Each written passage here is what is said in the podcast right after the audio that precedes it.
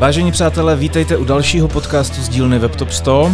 Eh, já se jmenuji Michal Mládek, eh, budu vás tím podcastem provázet a mám tady dalšího hosta. Mým hostem je Michal Voráč, spoluzakladatel vývojářské firmy Netvor. Ahoj Michale. Ahoj Michale, díky moc za pozvání. Tak a vzhledem k tomu, že tady máme Michala eh, jako zástupce sorty vývojářů, tak se budeme logicky bavit o tom, jakým způsobem funguje vývojářská firma na českém a možná i zahraničním trhu. Mně to samozřejmě ale nedá a na začátek se musím zeptat, jakým způsobem se vaše firma pere s aktuálním světem v rámci covidu a koronaviru a omezení. Zvládáte to? Tak pere se jak může. Abych řekl pravdu, tak zatím je nikdo z týmu jako nemá potvrzenou nákazu ani nikdo z blízkého okolí, takže to je určitě pozitivní fakt. Uh, co se týká takový organizace běžného pracovního dne, tak to pro nás není úplně nějaký, nějaká brutální katastrofa, protože vlastně drtivou většinu procesů máme stejně uh, distribuovanou, to znamená pro komunikaci používáme Slack, ticket management, Jira, vlastně svým způsobem není, není úplně nutný být na jednom místě. Takže vy jste vlastně zvyklí a nějak vás to netrápí. Ano, samozřejmě ty nejlepší nápady a podněty vznikají vždycky po práci u piva, tak tam to trošku trpí, ale taková ta běžná denní operativa mi zatím připadá, že je v pohodě. Tak aniž bych z toho chtěl dělat nějaký firemní promo, jo, eh, tak eh, začneme asi tím, že se tě zeptám, jak je Network vůbec stará firma, jak dlouho jste na trhu, kolik vás teďka je, ať máme trošičku Jasně. představu. Netvorově vlastně nějakých už přes 6 let, vznikl v roce 2014, kdy jsme ho založili společně s kolegou Tomášem Netušilem. Uh, dneska má, má ten vlastně jádro toho týmu nějakých 12 lidí, s tím, že ještě na začátku roku to bylo ke 20, ale to je nějaká vlna, kterou procházíme už po několikátý. Tuším, že někdy v roce 2018 jsme taky atakovali, co se myšleno jako headcounty, počet hlav nebo počet lidí, ne nutně jakoby full-timistů, eh, pohyboval taky kolem těch 20. Nicméně jedna z těch challengeů té zakázkové firmy je vždycky vybalancovat zakázky a lidi a v tom hold prostě nám nezbývá, než být velmi flexibilní. No. Jak se vám to daří? Myslím, že čím dál tím líp, ale je to teda, je to dlouhá cesta a rozhodně nelehká, ale tak co je lehký? a jak vůbec, je vám 6 let, jste šestiletá firma, takže považuješ se za startup nebo ne? Určitě ne, jako to mám poměrně jasno. Um, to by se asi odvíjelo od, od toho, jak si vůbec jako definujeme pracovně startup, ale já jakožto člověk, jako co mě technologie vždycky zajímaly a podobně, já samozřejmě čtu uh, literaturu tady na to téma, tak neslyším rád, když jako se dozvím, že tady vznikla nová pekárna, že to je startup, nebo že babička má založila startup, tak já jsem na to popravdě trochu alergický, uh, ale zároveň si říkám, to je vlastně úplně jedno. Ale pro mě startup, vlastně to je to hlavní kritérium, vycházím od Paula Grahama, je to jedna z těch, myslím, jako široce uznávaných definic startupu, kdy to je vlastně firma, která je předurčená k velmi rychlému růstu.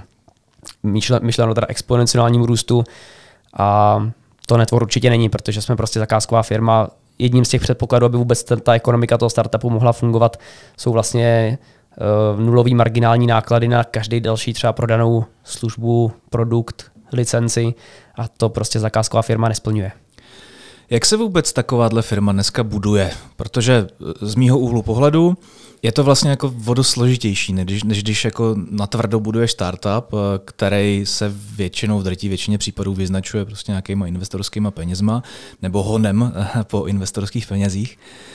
Ta vaše strategie očividně, očividně s Tomášem byla od začátku trošičku jiná. A jak se vlastně buduje takováhle vývojářská firma v dnešním světě, kdy opravdu ty startupy vládnou všemu. Jako úplně upřímně, Network prapůvodně vůbec nevznikl jako zakázková firma. To nevím, jestli jsem to se možná neříkal, nebo nevím, jestli ti je známo, ale my jsme podobně jako spousta dalších vývojářů chtěli dělat vlastní produkty. To byla vize Netvora. S tím, že už jsme nějakou předchozí zkušenost s vývojem zakázkových webů měli. Už někdy, tuším, že ten první jsme prodali, když mě bylo 16 a Tomášovi 17.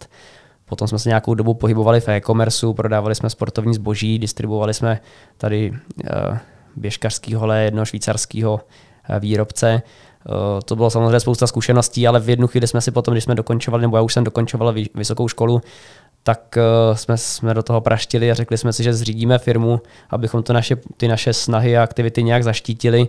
No a vlastně vrhli jsme, řekli jsme, nikdy nechceme udělat zakázkový vývoj. Akorát, po prvních dvou zkušenostech s vývojem vlastně řekněme vlastního produktu, přičemž ten první byla rezervační platforma pro stanice technické kontroly, ten druhý potom, ten už ten skončil ještě ve fázi nápadu, uh, tehdy e-permice, myslím, že do dneška vlastníme tu doménu e-permice.cz, byla jako nějaká mm, snaha mm, neomezovat, digitalizovat vlastně prodej permic lyžařských.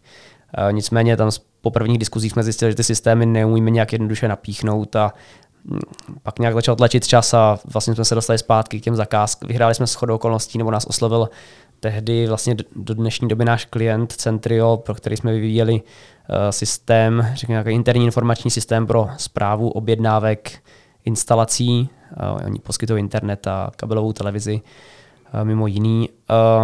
No a tak jsme si řekli, proč ne a od té doby už se vlastně, od té doby teda řekněme, což bylo asi léto, já myslím, protože to bylo už třeba až léto 2015, uh, tak jsme vlastně spadli spát, v úvozovkách zpátky do zakázek a od té doby jsme, jsme zakázková firma.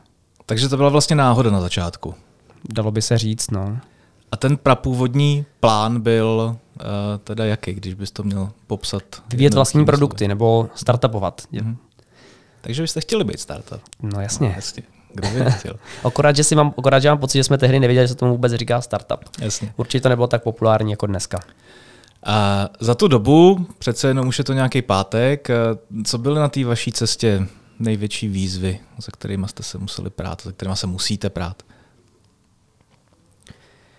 Mně napadá vlastně jako samozřejmě každý dilema zakázkové firmy je, že vlastně balancuje mezi stavy.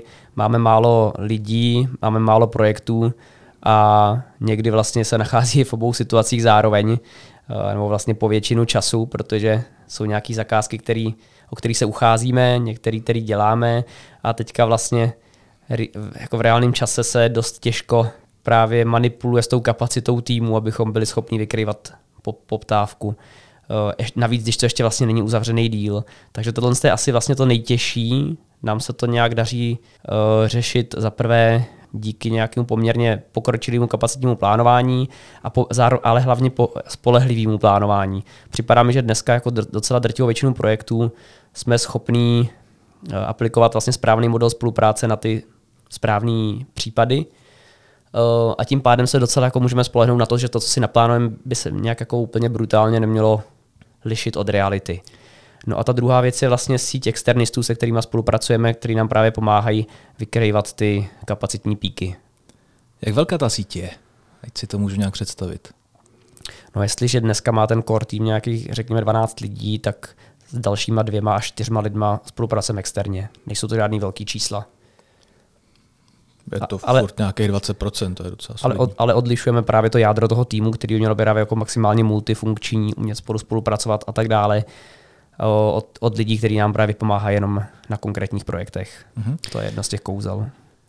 Jak bys definoval nějakou specializaci netvoru? Na co, na co vy jste fakt jako machři, eh, co o sobě hlásíte směrem do trhu, že umíte nejlíp? Hele, tohle je vlastně obecně strašně těžký, nebo alespoň mně to připadá těžký, upřímně jsme to nebyli úplně nikdy schopni rozseknout.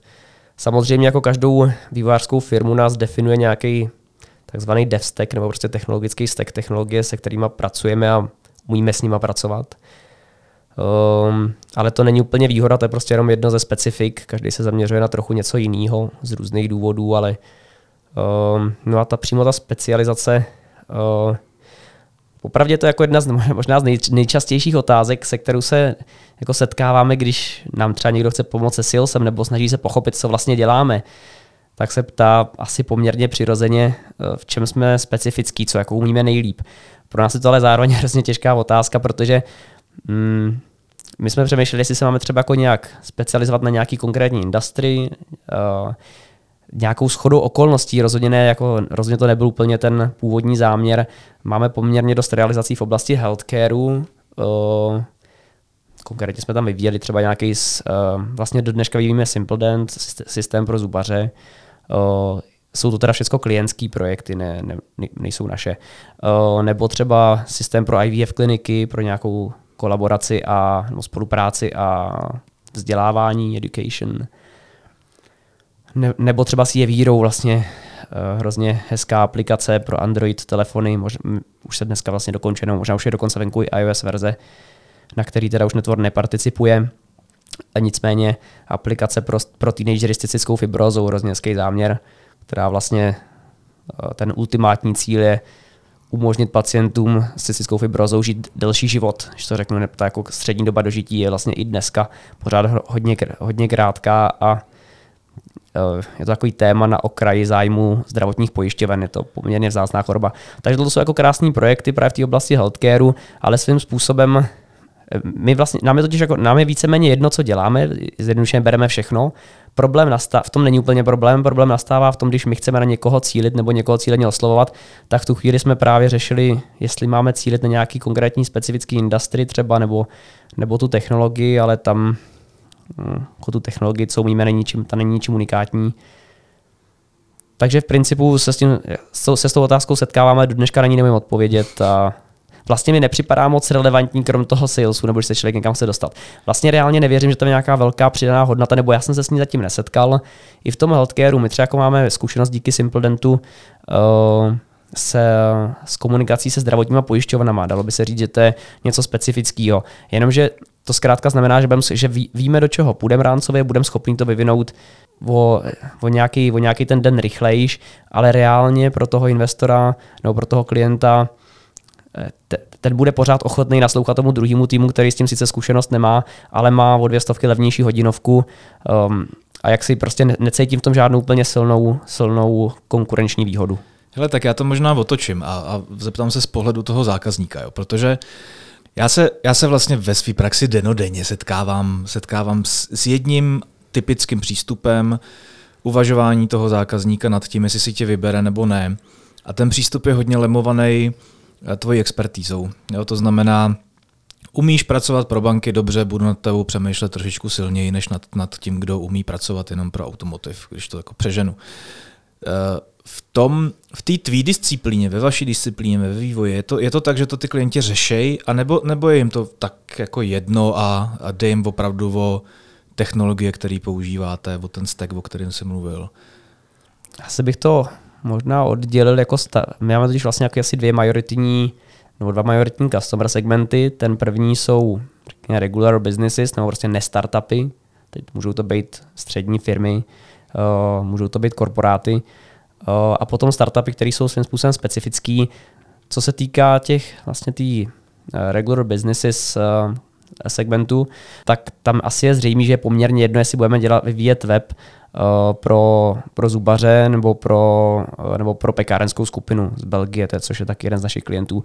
Zkrátka tam jako není nic specifického a spíš je pravda, že prokazatelná zkušenost s tou třeba industry nebo s tím casem, jako jsme řešili nějaký spravodajský web, může hrát roli v tom výběrku nebo při výběru toho dodavatele. Eh, u těch startupů tam spíš mi připadá, že, není zase, že to není tak úplně o tom. Hmm. Je to určitě o té zkušenosti třeba s tím, eh, s, tím pro, s tím procesem. My třeba máme specializaci v tom, eh, v tom procesu od myšlenky k prvnímu produktu, nebo taky tomu říkáme MVP development, jako minimum viable product development. Mám pocit, že máme poměrně dost zkušeností s tím, že za náma někdo přišel s myšlenkou, my jsme mu ji pomohli rozebrat, dodefinovat, uh, vlastně skečnout nějaký první, první průchody tou aplikací až po finální doručení a třeba i budoucí rozvoj. Takže jako řekněme, že jestli ta specializace v něčem č, jako může být, tak to není až tak úplně nějak jako industry specific, ale je to spíš v tom procesu. Jo, v nějakém jako postoji k tomu zákazníkovi ke komunik- v rámci nějaké komunikace s ním. Ano, po, postoj určitě taky, zcela určitě tam jako roli hraje tým při tom výběru, sympa- osobní sympatie, antipatie, ale potom taky asi ta prokazatelná zkušenost s tím, s tím opakovaným procesem od myšlenky k prvnímu produktu, kterou jsme si párkrát prošli vlastně na svých produktech, jak jsem zmiňoval, ty, tu, tu rezervační platformu pro stanice technické kontroly, uh, tak, uh, tak na těch klientských projektech převážně. Jasně. A to, co mě zajímá, je, když pracuješ pro ten, pro ten startup, když vy se účastníte nějaký, ať už výběrového řízení, nebo jste oslovený, to je v zásadě jedno. Já to chápu jako vlastně strašně specifickou práci, protože um, vlastně pracuješ pro nějaký subjekt, který úplně nedisponuje nějakým jako tvrdým kešem a je tam hrozně moc velkou efektivitu že jo, a časový pres a tak dále. Ehm, mílim se nebo ne? Myslíš u těch startupů hmm, konkrétně? Myslím u těch startupů. Jaký jsou specifikaci, jaký je specifikum práce právě pro startup? No, těch specifik je asi spousta. Uh, řekněme, že jedno z, těch, jedno z těch, co mě určitě napadá, je, že minimálně teda co máme zkušenost na české scéně, takže málo kdo, kdo jde do vývoje, vlastně, nebo kdo chce vlastní startup, uh, málo kdo má zkušenosti s vývojem, nebo alespoň z těch, z těch vlastně lidí, co chodí za náma, což asi dává smysl. Um, Druhá věc je, že let, kdy mi připadá, že úplně netuší, o jak, že, že jde o poměrně jako finančně náročnou disciplínu. Uh, ono to není úplně těžký si spočítat, že když vývojář bude chtít, já nevím, v lepším případě 50-80 tisíc měsíčně a musí na tom pracovat 3-4 vlastně lidi, aby tam byl zastoupený grafik, frontend vývojář, backend vývojář, tester a vlastně někdo, kdo to za stranu, za stranu toho dodavatele koordinuje, tak poměrně jednoduše člověk na nějakých 200-300 tisících měsíčně a za ten měsíc se toho za stolik neudělá. Dá se vykopnout nějaká úplně první verze, ale typicky taková ta, řekněme, že to MVP typicky bývá někde kolem 3 až 6 měsíců vývoje. A vlastně ta, a to je jedno z těch specifik takových, řekněme, ne, neblahých je zároveň vlastně, že buď to ten budget neznají, nebo ho nechtějí sdělit, což nám ale jaksi, což potom jakýmukoliv dodavateli vlastně znemožňuje mu pomoct najít tu správnou cestu. Protože to je, do určitý, to je to do značné míry určující samozřejmě pro výběr um, té architektury aplikace, jaký postavit, kde t- můžeme v tu chvíli dávat podněty, co třeba um, tam dá, co nám z našeho pohledu dává větší smysl a zároveň je jednodušší vyvinout a tak dále, zkrátka jako nastavit to zrcadlo. No. Ale jako setkáváme se s tím často. Takže dá se, dá se to definovat takovým způsobem, že když máš, eh, řekněme, zavedenou nebo standardizovanou firmu, tak eh, ta firma má většinou jasnější požadavek a větší představu a lepší představu o tom, kolik to bude reálně stát peněz. A ten startup za tebe bude spíš s tou představou, s něčím, co je někde jako na obláčku, aby ty to pomohl dodefinovat? Je to tak? Mm, ano, myslím, že to by se dalo říct. Potom bych se podepsal. Okay. Když jsme u těch typů zákazníků, tak jakým způsobem je vlastně jako vy nacházíte? Asi, já tam vidím vlastně jako dva, dva klíčové zdroje. Ten první je samozřejmě pořád vlastně ten osobní network mě a Tomáše, jako foundera, s tím, že doplňkově, ale už jako poměrně velkou měrou se na tom uh, se na tom vlastně prodej obchodu podílí, spolu, eh, podílí spolupráce s agenturama. Uh, je to obecně jako, je to něco, co se snažíme teďka víc proskoumat, Uh, I na českém trhu spolupracujeme i s dalšíma vlastně agenturama, které se primárně nevěnují vývoji, ta typická zkušenost je často, že se vývoji zkoušeli věnovat, úplně to třeba nefungovalo, ne, jejich prostě expertíza leží trochu někde jinde, takže se snažím hledat takovýhle symbiotický spolupráce, ale jak jsem říkal, primárně pořád ten network, to znamená vlastně to, že se někdy ukážu já nebo Tomáš, nebo že právě v té startupové, no na té startupové scéně se tam poměrně dlouhodobě angažujeme. Já jsem se tam vlastně angažoval No teďka se teda bohužel neangažuju, ale angažoval jsem se třeba v pro bono mentoringu v, uh, v Impact Hubu, kde jsou nějaké akcelerační programy. Já jsem se teda konkrétně uh, angažoval v programu 100 DC, 100 Days Challenge. Uh, Potom jsem se angažoval ještě, tam, k tomu jsem přišel trochu jako slepý k houslím ve Startup Chile, takže jsem nějak na dálku a to už asi 2-3 roky naspátek, to bylo myslím tuším 2018, jsem mentoroval poměrně zajímavou slečnu z Holandska, která přesídlila Eh, do Chile jenom kvůli tomu, že tam vlastně byly vládou podporovaný startupové programy a dneska sídlí eh, ve Stockholmu ve Švédsku a vlastně jejich tak mise je dostat holky k technologiím, což je jako takový taky hezký, hezký poselství, takový, takový čekýtas Čeký, akorát. Čekýtas, švédský čekýtas. Švédský čekýtas, no jako spíš maďarsko, čilsko, eh, to mm, švédský, no. No, dobře, já si, já, si to, já si to vlastně, protože nejsem úplně jako networkingový král, tak si to nedokážu právě úplně představit. Jo. Jestli, jestli fakt eh, je to o tom, že, ten zák, že, že někde ukážeš jako obličej, někomu někde dobře poradíš, asi, asi dokážu pochopit, skrz jaký kanály se tohle děje, děkuju za to. A jaká je ta doba, než se ti reálný člověk jako opravdu s něčím konkrétním ozve? No, uh, tak jako ta, ta standardní nebo ta průměrná doba bych řekl, že bude takových 3 až 6 měsíců, i 12 bude jako délka toho, toho obchodního cyklu. S tím, že ale jako já víceméně věřím, že a zatím se mi to docela potvrzuje, že kohokoliv člověk potká, tak jednou, eh, čím delší bude vlastně jako časová osa, tak tím, tím je pravděpodobnější, že s tím člověk, že, že, bude, že bude i díl ve finále nějaký, nebo nějaký propojení. Akorát, že někdy se to třeba nestihne za jeden lidský život. Ale uh, jako v tomto jsem poměrně optimista, že vlastně potkávat se s novými lidma je super. Uh, I čistě jako pragmaticky to dřív nebo později přinese podle mě nějakou vlastně přidanou hodnotu, nějaký propojení, ne nutně díl teda, ale, ale třeba propojení na někoho dalšího a tak dále. Mluvíš na konferencích třeba?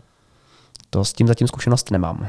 Takže zmiňoval si networkingy, zmiňoval si pomoc, existuje ještě něco jako dalšího podobného, co, co vlastně musíš dělat, co spadá do té tvojí, eh, do, do tvojí role vlastně manažera té firmy, aby z té firmě přitahoval nějaké zakázky?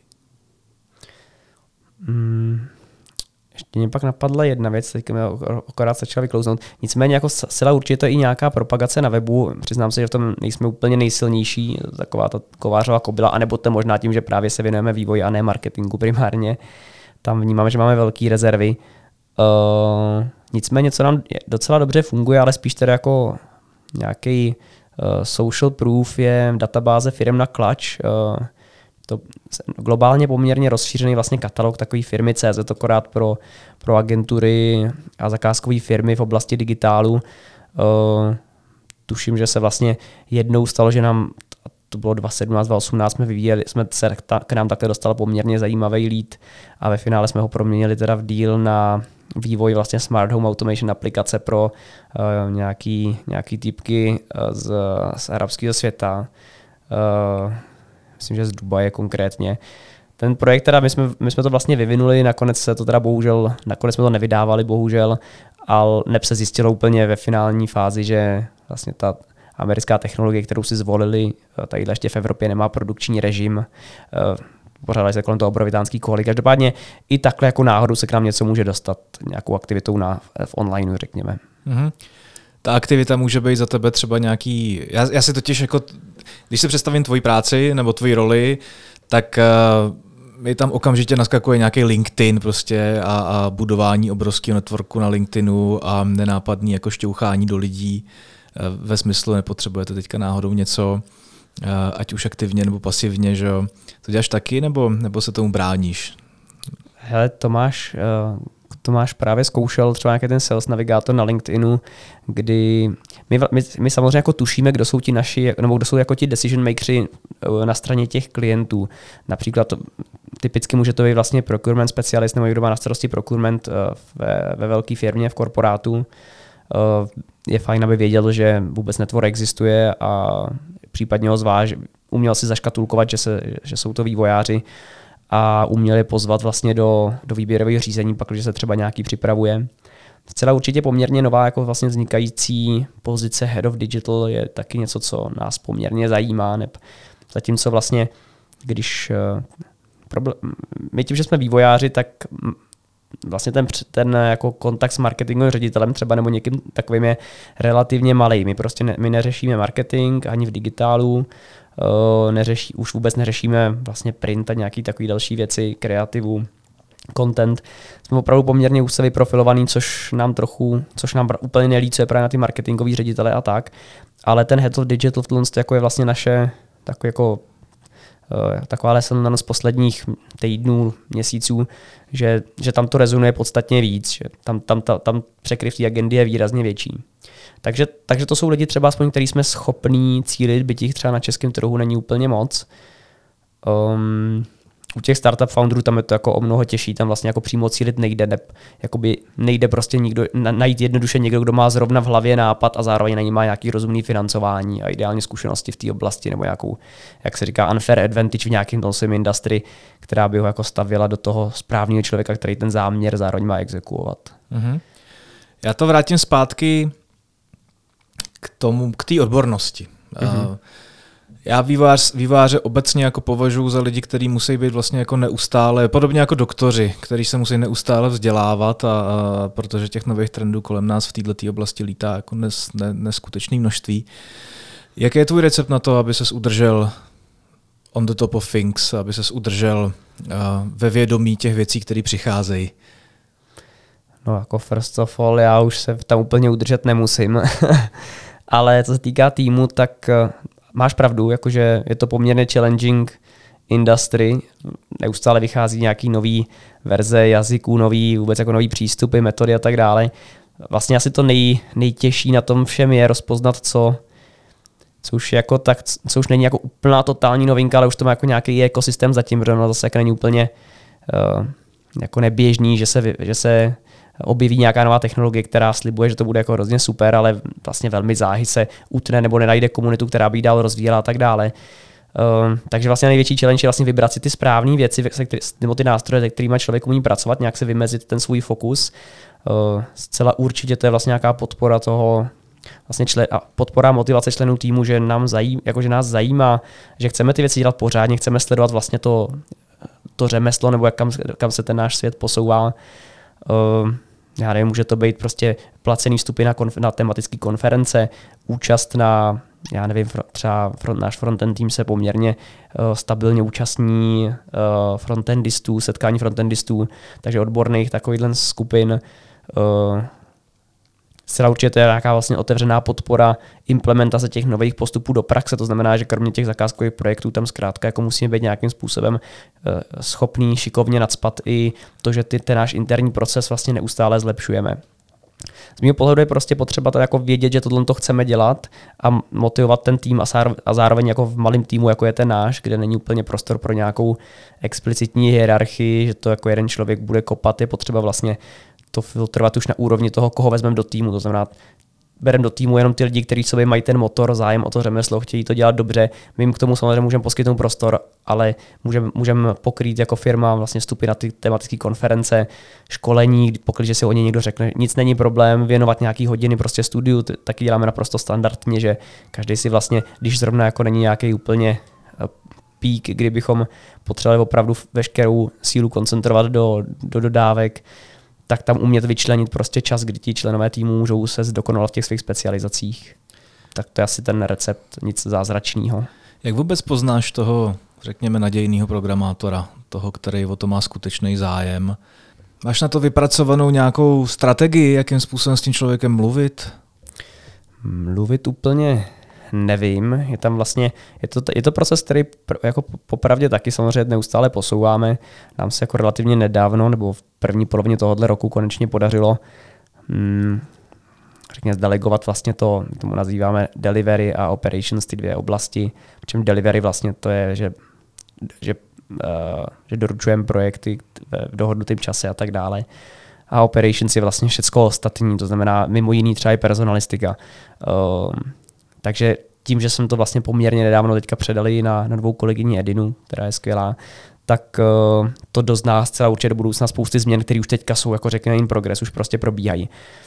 Ale obecně zcela určitě čekujeme vlastně nějaký jako odbornou znalost té jakoby hlavní expertízy. To znamená pak, když hledáme backendáka a náš devstack je vlastně vymezený, řekněme, nějakým PHPčkem, konkrétně Nete nebo Symfony, tak zjišťujeme vlastně hloubku té znalosti, ale zároveň se mi hrozně líbí třeba koncept, já nevím, jestli to je vyloženě koncept od, od Valve, vý, eh, herní vývojářské společnosti, eh, která vlastně definuje jakýsi takzvaný T-shaped lidi, to znamená, my jako každý menší tým jako vnímám a v tomto jsme se třeba historicky několikrát spletli při hiringu, že potřebujeme lidi, kteří nejenom jako jsou dobrý v té své expertíze hlavní, ale zároveň mají přesah do těch vedlejších. To znamená, typicky pak, když jsem prostě frontend, řekněme frontend vývojář a zaměřuju se na React eh, a skriptování na straně klienta obecně, to znamená, jak se to chová, když se to zpracovává v prohlížeči, eh, tak bych měl mít přesah třeba do codingu, řekněme doleva, což je jakoby kódování grafických šablon, tam nejde moc o nějaký programování, ale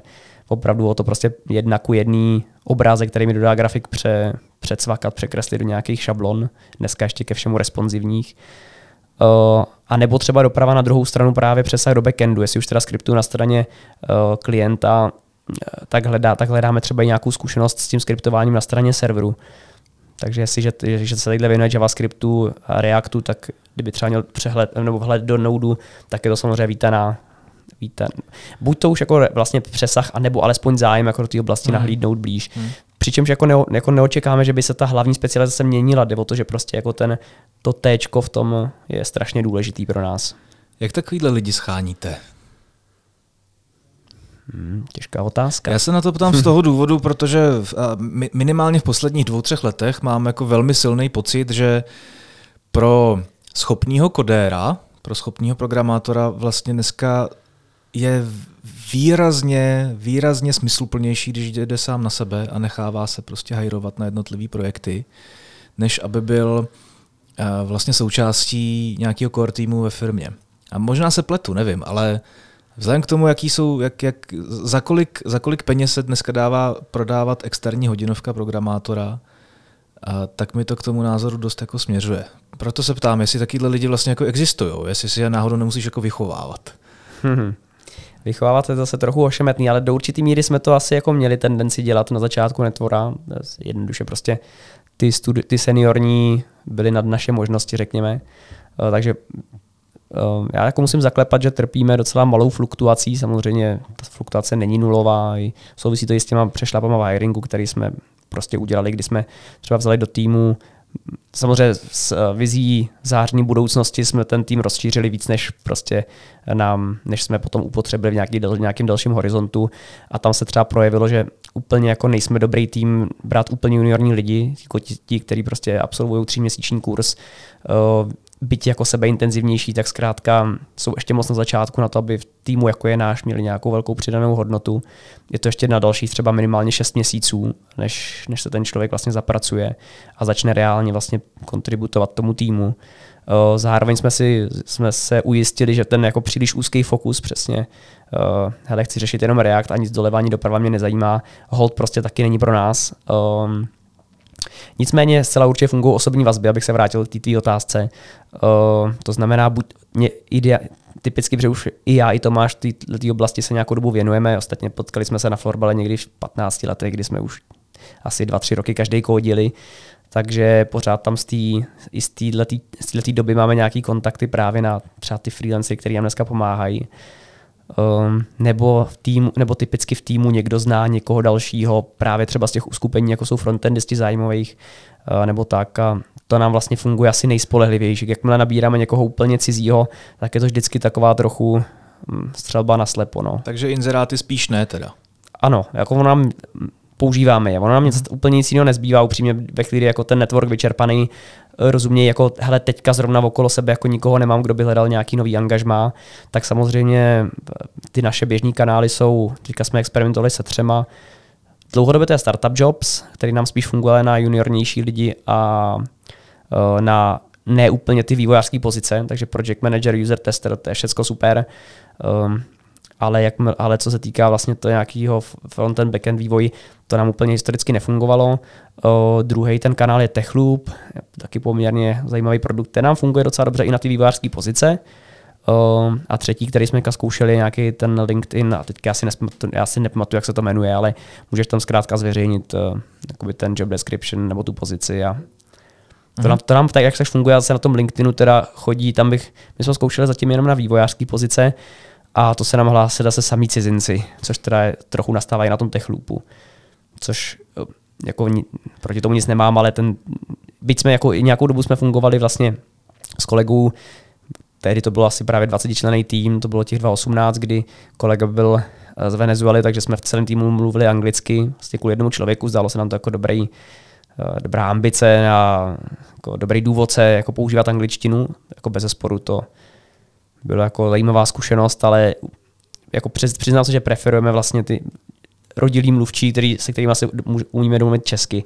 Ono jako někdy je i s klientama je strašně těžký se pochopit, i když oba mluvíme vlastně stejnou, hmm. stejnou řečí, ale srovnat očekávání a tak dále je prostě pořád jako velmi, velmi náročná disciplína a samozřejmě ta jazyková bariéra v tom, to, to, to, to jako tomu vůbec nepomáhá. Když mluvíš o tom srovnávání očekávání, jak to, jak to máte vůbec nastavený v rámci komunikace s tím zákazníkem? Je to tak, že pouštíš na toho zákazníka i toho, i toho kodéra, i toho programátora, nebo striktně odděluješ ty role a necháváš mluvit jenom projektáka, který je na to nacvičený? Hmm. Hrozně záleží, no. Uh, asi, asi bych s, uh, Myslím si, že se to dá vlastně asi rozdělit podle těch customer segmentů více či méně. To znamená, na těch běžných vozovkách zakázkách, kdy pracujeme na novém webu uh, prezentačním, uh, tak, tak veškerá komunikace bude přes projektáka. U těch, uh, u toho, u startupů, tam se totiž už potom míchají dva modely, nebo jsou tam takový dva nejběžnější modely spolupráce, přičemž vlastně ten první uh, je ten, co jsem popsal, to znamená ten klasicko vlastně dodavatelsko odběratelský, zatímco ten druhý je jakýsi staff augmentation model, kdy prostě ty zkrátka dodáváš tomu startupu, no, typicky to teda už je startup jako v pokročilejší fázi, ale ne, jako dá se to dělat i na začátku při tom hledání toho, pr- úvod, toho prvního produktu. Ty vlastně akorát dodáš tomu klientovi tým a ty si ho, a jako na tom klientovi vlastně to riziko nebo ta zodpovědnost ho manažovat a řídit. Přiznám se, že to je model, který úplně moc neděláme, děláme ho jako velmi doplňkově, historicky asi ho úplně dělat neumíme, nebo minimálně ten tým jsme na to nikdy nestavili. Spíš máme jako tým, který chce pracovat spolu a je trochu jako rezistentní být takhle jako v fozovkách mm, prodaný na, na klientský projekt, kde se zase zavádí jiný procesy a tak dále, který jako svým způsobem jsou, jasně, jsou určitě subjektivní pro každou vývojářskou firmu. Na druhou stranu samozřejmě každá firma věří, že ona právě má jako vychytaný docela dobře takže tam je potom rezistence vůči nějakým dalším postupům a procesům. Jako je to model, který myslím, že je velmi který je poměrně rozšířený, myslím, že je jako velmi úspěšný, protože ono, jak jsem nastínil, eh, budovat zakázkovou firmu je přesně neustálý balans mezi tím málo projektů, málo lidí. Ten team, eh, nebo team augmentation nebo staff augmentation model je mnohem, je vlastně to, je to něco, na čem se dá líp stavět. Eh, ta firma se dá s nás škálovat, ale v tu chvíli přestává z mého pohledu být takovou úplně technologickou firmou, je to spíš obchodní firma, Přiznám se, že jsem tím směrem jako nechtěl úplně nikdy směřovat, ale to je jako značně subjektivní, no, ale tam se ty modely potom liší. Mm-hmm. A když chvilku zůstaneme u, u té, řekněme, komunikační stránky, co, co je pro vás, pro tebe, pro kolegy eh, největší nějaká komunikační výzva právě v těch zakázkových, eh, zakázkově orientovaných pracech? Mm-hmm. No, asi to nebude nic světoborného, ale správně odkomunikovat budget, eh, deadline, a scope samozřejmě jako scope, jakožto to, co, má vůbec být zaimplementováno. Tak to je pořád asi největší výzva, tohle to jako aby na, a mám pocit, že se nám docela, nebo vím, že se nám docela daří trefovat třeba termíny, uh, to, kde jako problém je, že vlastně nemůže být, nebo že není úplně dobrý, že za, za, zafixovaný všech, všechny tyhle ty tři proměny. Připadá mi, že vlastně alespoň na začátku té spolupráce mělo být jasně Eh, jasně řečený, jako na co cílíme. Čím, čím více to kreativní práce, samozřejmě tím, tím spíš. Jestliže teprve budeme vlastně uh, já nevím, navrhovat informační architekturu toho webu, nebo jestli teprve budeme jako vymýšlet to MVP a jeho funkcionalitu, tak se na to dost blbě dává jakýkoliv vlastně cenový i časový potažmo odhad. Ne teda v našem případě my asi spousta, jako spousta ostatních aplikujeme nákladový pricing, čili prostě platí, platí se u nás za hodinu toho konkrétního člověka nebo té odbornosti. Takže, takže ten čas a finance jsou víceméně dost propojený. Um, ale vlastně podchytit v takhle jako proměnlivém prostředí, který jako let kdy je jako žádoucí, aby bylo proměnlivý, tak podchytit právě to, že třeba ten klient má omezený budget a podobně je pro nás jako naprosto klíčový, proto bychom dokázali doporučit vhodný postup. Daří se vám to? Střídavě oblačno, ale věřím, věřím že ano. Jakože přece jenom těch, ty jsi říkal, že jsme mladá firma, těch 6 let, já už mám pocit, že už jsme docela takový ošlehaný veteráni teda občas. Uh, takže myslím si, že, jako, že, že se nám to daří líp a líp, že už umíme podchytit ty uh, nějaký ty prázdné místa, rovnou upozornit, že je jako úplně uh, tady to je nedomyšlený, na to nejsme schopni žádný odhad a stát si zatím, jo, to, to je podle mě taky strašně je to těžký, protože právě při tom salesu, že jak se říká, když ptáčka lapají, hezky mu zpívají, ono to jako, ono je dost těžký na začátku říct, záleží, jakou máš výchozí pozici, ale když nejsi zrovna úplně zavedená firma, tak je těžký říct, ale soráč, přes to přes na, u nás nejede vlak. Takže SLAčka nepodepisujete. Ale jo, ale, musí tam, ale, musíš vědět, to je pod, ale musíš vědět, co tam podepisuješ, nebo co mm-hmm. slibuješ a být jako schopný to doručit potom. No. A to je vlastně asi vůbec ten největší jako challenge, no, prostě srovnání těch očekávání, umět říkat ne a, a vědět, na co jsme schopni dát nějaký jako smysluplný odhad, nebo opravdu jako víme, do čeho jdeme. Mm-hmm. A kde naopak prostě říct, nezlobte se, tady to prostě neumíme. Člověk mění a klient mění, uh, tak to je, že jo, vždycky. Uh, jak to, já si dovedu představit, že v drtí většině případů jdeš do situace, kdy tohle všechno si na začátku té spolupráce nadimenzuješ a vykomunikuješ a vlastně to všechno růžový. A potom se to začne malinko drolit a v drtí většině případů se to drolí vždycky na nějakém jako termínu. Nestíháme. Hmm.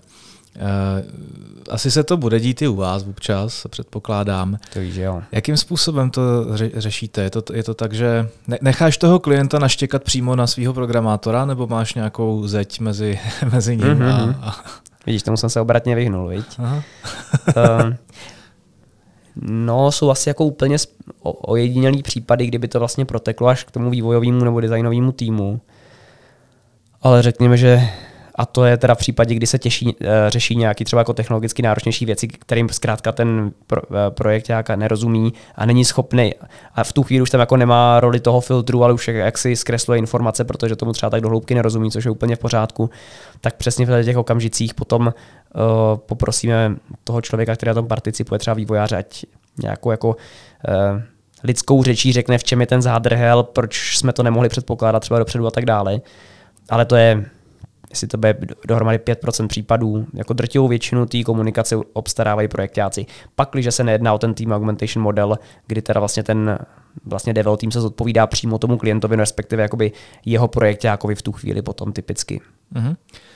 OK, eh, já se ještě vrátím k něčemu, co jsme tady malinko jako nakousli a to je vlastně práce s těma úplnýma nováčkama v rámci toho týmu. Teďka v poslední době se poměrně roztrh pytel se zajímavýma edukačníma programama, který jako slibují, že z tebe za tři měsíce a x desítek tisíc korun udělají člověka, který může s vleku nastoupit do vývojového oddělení vlastně jakýkoliv korporace a nebo do výjářské společnosti. Máš s něčím takovým zkušenosti, jako funguje to, nebo je to takový to pozlátko, který stejně si toho člověka potom musíš jako vy, vycizelovat? Mm-hmm. No, hele, jako samozřejmě jako ve všem budu mít zkreslený pohled tím, co vidím já. Jo, takže jako disclaimer, že to, co vidím, nemusí být úplně to, co platí ve, ve všech případech. Já, jak jsem nastíňoval, tak nám se tohle to úplně neosvědčilo. Samozřejmě vlastně dlouhodobě v IT, no, ve vývoji konkrétně, kde se pohybujeme my, je velké množství příležitostí. Eh, je to, je to velmi, když to člověk umí, a někdy, když to neumí, je to velmi dobře placená práce někdy jako prokouknout, že ten člověk nic neumí, není jako úplně na měsíc. Ono, jsou lidi, kteří jsou jako velmi dobrý v tom, že to umí zakamuflovat. To je někdy těžký odhalit. Ale samozřejmě, jako, jak si přirozeně to přitahuje lidi do toho industry, to znamená, je spousta lidí, kteří si řeknou, hele, dělám něco jiného, úplně to jako neplní moji představu o tom životě, jaký bych chtěl žít. Uh, slyšel jsem, že tadyhle vývoj je dneska velmi dobře placená disciplína, tak já to zkusím. A tadyhle mi nabízí za 100 tisíc nějaký tříměsíční vlastně uh, jumpstart, uh, intenzivní kurz. Já si netroufám odpovědět, jestli to jako může stačit nebo nemůže při žádosti o nějakou juniorskou pozici právě ve firmě, která je na to připravená. Jinýma slovama pak, že prostě ta firma je, já nevím, prostě Berkeley Bank nebo nějaká jiná korporace, tak si dokážu představit, že oni už, těma, oni už mají vlastně program pro ty juniory, jakože jim dokážou potom nástupu dát takovou nalejvárnu a tu, tu, jako s tou investicí vlastně počítají, že jim to může dávat smysl. Ale u nás, jako, troufám si říct, že u malé firmy, jako jsme my, jako je Netvor, to smysl nedává. Ten člověk je zkrátka i po těch třech měsících moc na začátku. U nás typicky vlastně hledáme lidi, kteří se mm, tomu řemeslu opravdu intenzivně věnují um, minimálně dva, tři roky například. Mm-hmm. No, to je prostě člověk, který už má dost. A ideálně by to měl jako v tom v té své hlavní specializaci, ne? že prostě tři roky řeší veškerý web devel, jako nějaký 90, jako z 90. letech ti weboví administrátoři. Jo? Prostě člověk, který umí všecko od infrastruktury až po kódování. Eh, na takovýhle univerzality moc nevěřím.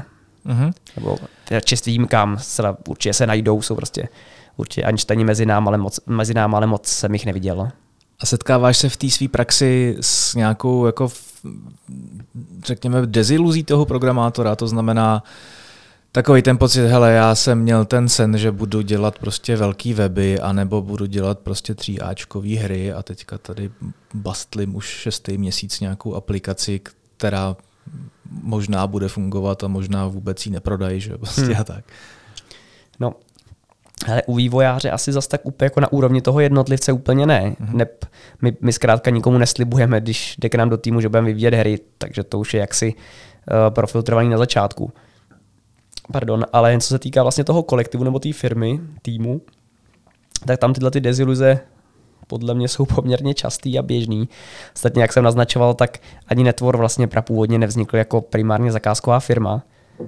Vlastně mě zajímalo, jestli nějaký, jestli, jestli nějaký takový vůbec vlastně někdy vznikly, jo, protože připadá mi, že pár vývojářských firm samozřejmě znám, všecko super lidi, ale, ale nikdo vlastně úplně prapůvodně se nechtěl naplno věnovat zakázkám, nebo drtivá většina.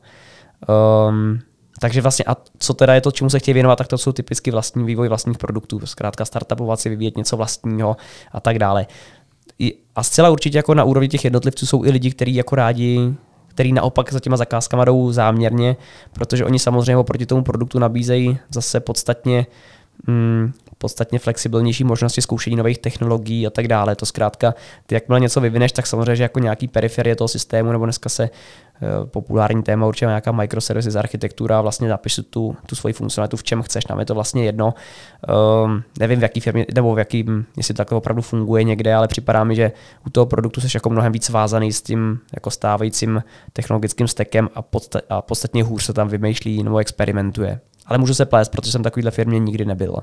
V té zakázkové naopak ta životnost toho, pro, toho projektu je já nevím, dva, od dvou, tří měsíců do nějakého jednoho, dvou let, třeba typ v průměru bych řekl.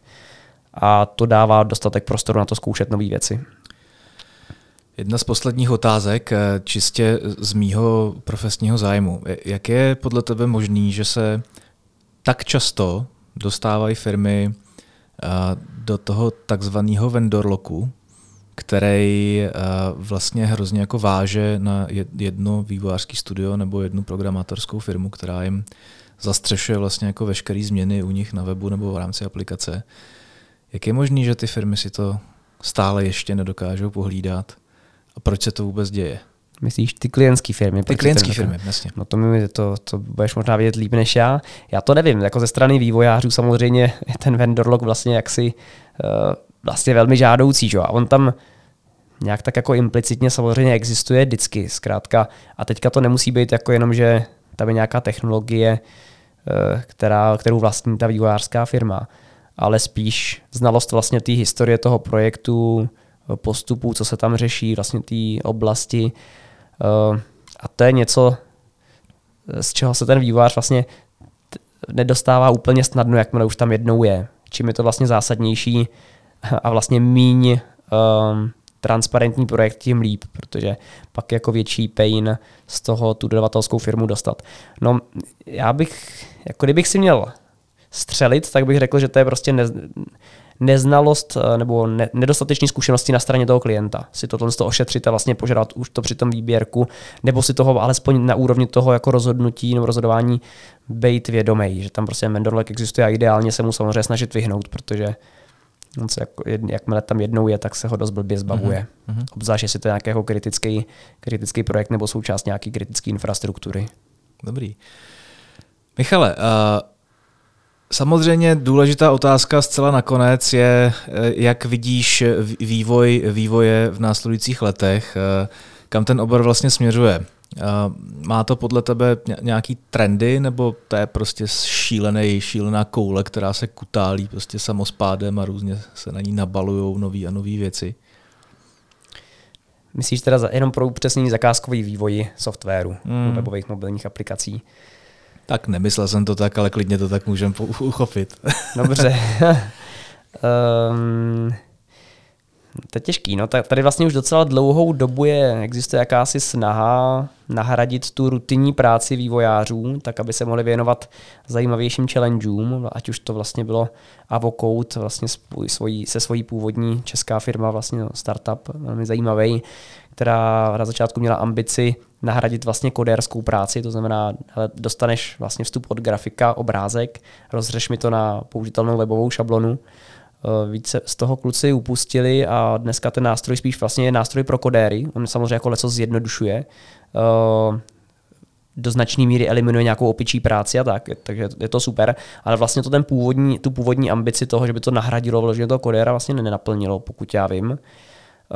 Um, podobné snahy jsou tady z dalších um, jako z dalších sfér, jako je třeba Supernova, tak já teďka si nejsem jistý, jestli je to český nebo slovenský startup, který vlastně se má ambici uh, úplně vlastně nahradit takový ten běžný vývoj tím, že si vlastně v nějakém řekněme, výzvě k editoru prostě naklikáš, jak ta aplikace má vypadat a ono ti to vlastně rovnou vyplivává kód.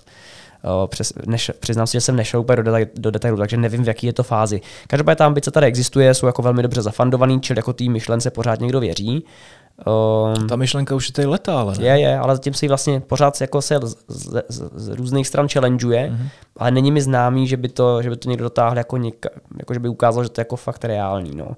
Ono vlastně jako, spíš jako dochází k tomu, že třeba jestli znáš Webflow, nejsem si jistý, um, to je vlastně přesně něco podobného pro webové stránky. Jo. Nakry, vlastně máš tam výzvy editor, kde si naklikáváš uživatelský rozhraní té webové prezentace a ono se ti to rovnou převádí do kódu, včetně nějaký jednoduchý funkcionality, jakoby řekněme backendu, kdy ty si můžeš ukládat, eh, já nevím, můžeš tam vytvářet, myslím, formuláře, nechat si ukládat ty informace, eh, který pak máš dostupný vlastně přes ten, eh, přes ten content management systém, který ti to Webflow poskytuje. Takže vlastně řekl bych, že pro ty je, je super, že pro ty, že ty jednodušší casey, že potřebuješ jednoduchou prezentaci, že dneska je spousta nástrojů, jak to udělat jednoduše a vlastně bez vývojářů, což je vlastně podle mě super pro všechny, protože jako klient můžeš mít levnější web, jako vývojář zase úplně nemusíš trávit čas něčím, co není úplně jako tak jako úplně super zajímavý, no. Ale mně připadá, že jako vlastně ten, myslím si, že se bude posouvat ta hranice časem, jako co, co se dá někde naklikat, ale že by se jako nikdy dos, že by se někdy jako úplně eliminoval zakázkový vývoj, vývoj, to si nemyslím, to je podle mě nedosažitelný. Zkrátka, vždycky budou jako dostatečně specifický případy, kdy zkrátka ten zakázkový vývoj bude zdaleka nejefektivnější. Mm-hmm. No tak jo, tak já ti děkuju za rozhovor, hezky se mi s tou povídalo. Já taky děkuju, moc krát díky za pozvání ještě jednou. A vy nám zachovávejte přízeň, děkujeme za ní ostatně a těšte se na další podcast Mějte se hezky. Ahoj.